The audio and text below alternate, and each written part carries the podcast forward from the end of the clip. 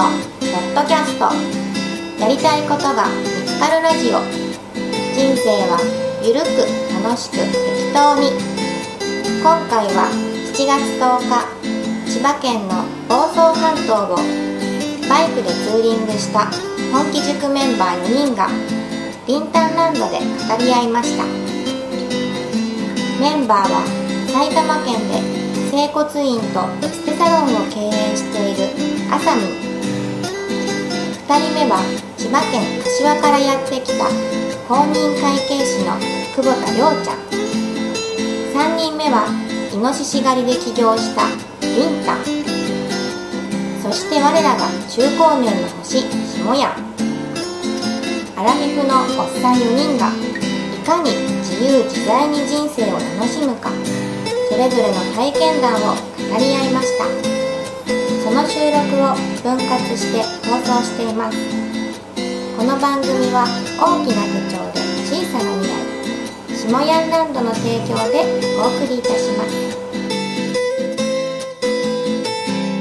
人を見てた、はあの営業マンの時は、はい今はなんかこの人面白そうやなとか。あ、そんなもんじゃあ肩書きとか関係なし関係ないしもう肩書きなんか鼻くそピーやん。収入とか鼻くそピーやこの人は付き合ってたら面白いかどうか、面白いことしてるかどうか、あでこの面白いことしてるったら「いやなんか面白いことしてますよね」会社経営してます、何の会社ですか、卵屋さんですか、働かせてもらえますか、あそうですよね。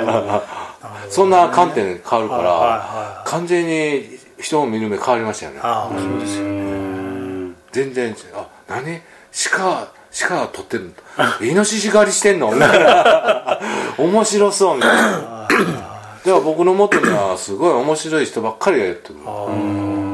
でも人とこう接するところに入っていけるっていう技術はやっぱ証券とかあソニー損保とかそういう損保とかの技術がやっぱ生きてるんでしょうね。生きてるというかねあの時はやっぱり営業マンやから、うん。この人に近づいてどうやって契約もらえるかとかはい。借り付け近づき方。もう下心で近づいてたけどいやでも今はもうなんかもう純粋に人間対人間でああこの人は波長合うあこの人は好きみたいな。完全に好き嫌い。あはあはあ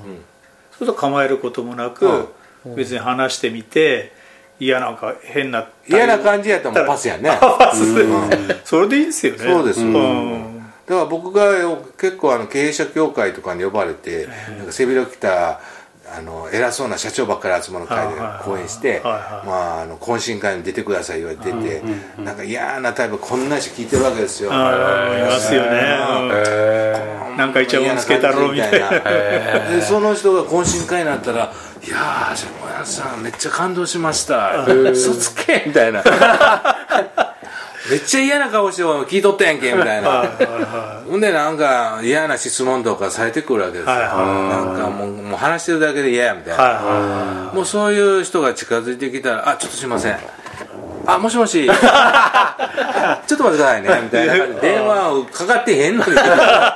電話かかってきたふりしてもうその場から去る。あでもう帰ってこないみたいあな。あもうこの人と話したってもう意味ない。もうなんか気気分が嫌になるしもう話だけ時間もったいない。ああそこはじゃあテクニカルに対応しなきゃいけない。もうこの人とはパス。もうダメと思ったらもうそこら辺の iPhone 持って電話かかってきた。iPhone 逃避理論みたいな。そうそう。もう iPhone で電話かかってきたって言ったらあ向こうもあ電話ですねと思うちょっとすいません言って席外して違う席行って。もうそこには帰ってこない。あ名刺もらったけどもうもうパスみたいな やっぱり人はね、人間は好き嫌い、やっぱ好きなあの波長の合う人とあこいい感じこの人っていう本能が感じるわけや魂。あこの人ダメって、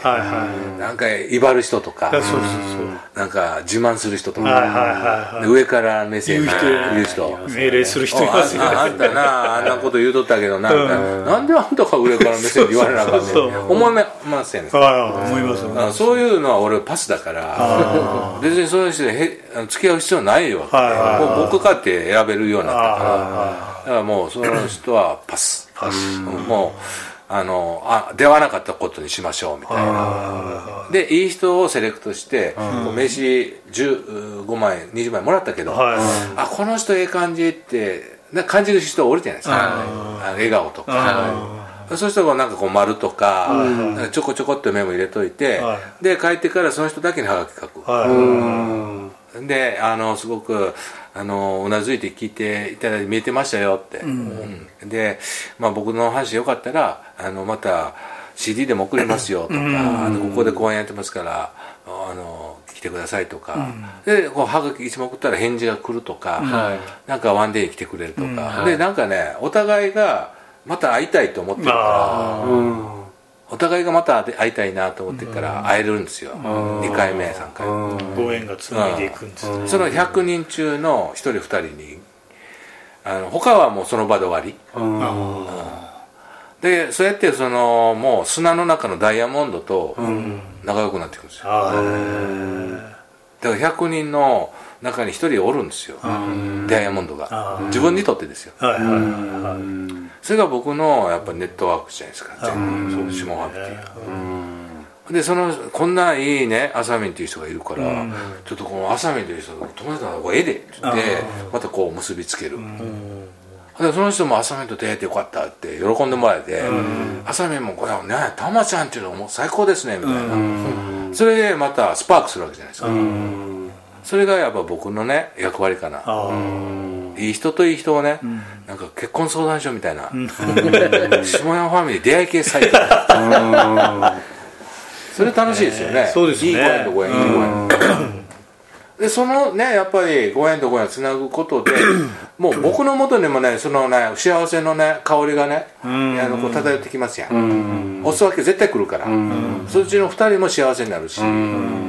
でそういう仕事をしてるっていうのはもう最高やなと思って、うん別にこう狙ってやってるわけじゃなく、本能で好きか嫌いかでで好きなことやって好きな人と好きな人をこう出会わせてあげて、でそれがまあ本気塾でもあるし、あの下半身でもあるし、それで皆さんがそれぞれ楽しいこと始まってるわけでしょ、でこのバイクツーリングチームもそうやし、一方であのウクレレチームって言って、ウクレレやピアノやギターやなんかこう音楽チームがあるわけじゃないですか、それはそれでみんな盛り上がってるし、僕は全部絡んでますけど、要するに自分の好きなことでみんなで集まろうぜ。って、まあ、仕事は仕事、ビジネスはビジネス、で,、えーで好きなこあの楽しいこともあの大人の遠足もしようやみたいな、だから今日の、ね、遠足ツーリングがこの長い人生の中の思い出の1ページになるわけですよ、おっさんばっかり集まって、全然女っ気ないけど なんか楽しいうん楽しい。ね、うん。あなんかあのこう生きるエネルギーもらったみたいなね、でこれが今録音してるわけですよ。あはい。でそれぞれ使ってる 一言二言が、あのいろんな人が聞いてくれて、あのりょうちゃんの一言よよかったなとかさ思ってくれるんですよ。そうですねであのりょうちゃん会いに行きたいな俺もねちょっと金融業界あって同じような思うそうそうと思ったからちょっとりょうちゃんとねちょっと一回会って話したいなみたいなね。思ってくれて出てくるのも分からんでそうかもしれないですね。普段何もこういうのにやってないで、ベラベラ喋ってることは消えてなくなるけど、これで広がればそれで共感してくれる人が出るんだ、でお互いがお互いのこうなんか言葉で「そうか」とかって「すっきりした」みたいな、こうね喜んでもらえたらそれはそれでねすごい徳を積んでることになるしでお互いがなんかこうこう気持ちが軽くなってハッピーになってね「いいいいねあんた」みたいなね。そうだよね。これがさ大人になって50代での出会いで こうなんか親友ができていくわ世界ですよ。うん。新しい友がね、親しい友になって親友になってあの信じ合える友になってそして心の友になって。警戒心ゼロですもんね、うん。うん。多分警戒心ゼロで。ゼロゼロはい。うん。うん。でそういうなんかねそのオープンマインドっていうかね、うん。うん。なんかそういう心持ちに完全になれた。ね慣れてますね、うん。それがやっぱりねあの幸せになれる大人のこう心の置き方ちゃうかなやっぱり世の中にいろんな人がいて、ね、そういう斜めで見る人もいれば、こうやってこうね、バカ笑いできるいい仲間内もおるわけで、これは最高のあの幸せチームですよ、ね、まあそんなことであの 4, 人談義進んできましたが最後、えー一人ずつねこの聞いていただいているリスナーの皆さんに向けて、ちょっとね自分の人生のねこう教訓というか自分の人生のゴールデンルールというか自分のこだわりというかね、私は生きてきてこれだ大切にしてますよとか、だから皆さんもこのこういうあの僕のね思ってるこだわりで人生をハッピーにしてくださいとかね、そういう、えーはし人生元気になる人生幸せになるあなたの成功法則幸せになれる法則を一人一言ずつ23分ずつ語って終わりにしたいと思います、まずはあさみんから。はい、まあ、今日あの 初ツーリングデビューをして感じたこともあるんですけどあの番屋ね今日番屋に行ったんですけど、えっと僕九十九里に行くってたまたまあの店で話をしてたらお客さんが九十九里に行くなら番屋に行ってきなさいっていう言われたんですよね、で番屋は僕知らなかったんですけど、でその終わった10分後ぐらいにメール見たら下屋から番屋で待ち合わせだってメールがあっておこれはなんか引き寄せだなって思ったんですけど、えー偶然に、うん、でもあの番屋って決してなんていうんですかね交通の便のいいところじゃないと思うんですよね、ただやっぱりそこに番屋があるからこそ遠くからも足を運んで、そこに集まってくる、で今日の岬の喫茶うん。のあのね、んあの崖ぶち崖っぷちのあ崖っぷちののね。喫茶店、あれだって知ってる人じゃないとあそこ左折しないと思う。んですよトンネル出て即だから。俺が方向指示器出してたらね後ろのりょうちゃん下屋間違いで押してますよ。いや俺も見ててあなんか随分こうやってあげようかなと思って。ついてますよってねやってあげようかなと思ったぐらい多分知らない人じゃないだし知ってる人じゃないと多分あそこ左折しないと思うんですね決して看板も出てなかったし。でもそこに岬の喫茶があるからこそ集まってくる人もいる。どちらもやっぱりこうそこにあるから集まってくるっていうね。あの僕常々言ってる一本桜って京都の一本桜の話があるんですけど、京都に昔一本桜があって、そこに、まあ、道も何にもなかったのに、まあ、春になると綺麗に咲く一本桜があった時に、はい。そこに人が集まってきたからこそ道ができて道ができたからこそ、えー店ができて店が集まってきたからこそそこに街ができてって言って、だんだんだんだん人が集まってくる、決してあのアクセスのいいところじゃないけれどもそこにあの人を輝かせるものがあれば、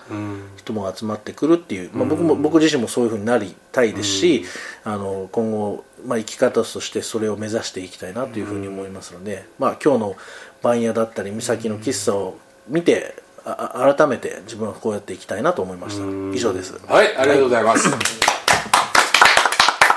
素晴らしいあさみんの一本桜理論。ね、あの一本桜をもとに道ができお店ができ街ができていく、でその一本桜と同じようにリンタンランドがあって、あさみんランドがあって、もう僕のね下屋ランドがあって、で僕の下屋ランドもただのオフィス言うたらオフィスなんですけど、作業場や作業場やけど、でもあんな日暮里から徒歩で歩いていかなあかんああいう偏僻なとこでも日本全国から来てくれるわけで、ね、それで本当にあの人の流れができて、そしてやっぱこう賑わうことでこう木なんかいろんないい人の木が集まってくる、まあ言うたらパワースポットになって、でそれでまあしあの商売繁盛してさせてもらってる、まあ、原点やと思うんですけどね、だから皆さんの心のもとにも一本桜。はいね咲かせましょうということで、あさみんからのメッセージでございました。ありがとうございました、はい、ありがとうございました。続いてりんたんはい、えー僕はまあ結構有名な話かもしれないんですけど「あの人」っていう字があるじゃないですか、で人っていう字がこうあって、で、まあ、これよく2人の人で支え合ってるんだよっていうけれども、こっちの右の方あ左の方ですか？は長くてで右の方って短くてこっちの支えてる方のこっちの人だけが支えてるんじゃないかっていうのがあるじゃないですか、ちょっと不公平だよって、でいうのがあるんですけどあれのこうまあ僕は今までずっとまあ陸上自衛隊に勤務していて、でその中でも支えてもらう方にずっといたんです、ここっちの方ですね、でこっちのここの部分を伸ばそうってこの人の頭の部分をこうやって伸ばしてで、まあ、突き抜けていく強い舞台にしていくっていうふうに考えて、でそれを支援してくれる舞台がこうやって支えてくれてるっていうのをこう今までやっててまああの若い子たちにもそういうふうに教えてました、だから自分たちの能力を上げていく自分たちが体を使あの鍛えて強くなることがこの日本の自衛隊が強くなることだとか、こう勉強していろんなことが新しくできるようになることがこう、まあ、みんながこう、まあ、みんながっていうか自衛隊が強くなることだっていうことをこう、まあ、言言ってたんですけど、まあ、これからはそういうことじゃダメだなってちょっと思ってます。やっぱりこのちゃんと人を支えることができる人っていうのがこうやっぱり信用されますし、あの強くなっていけるしで人を支えることだことができるからこそあのこの上の部分が伸ばしていく。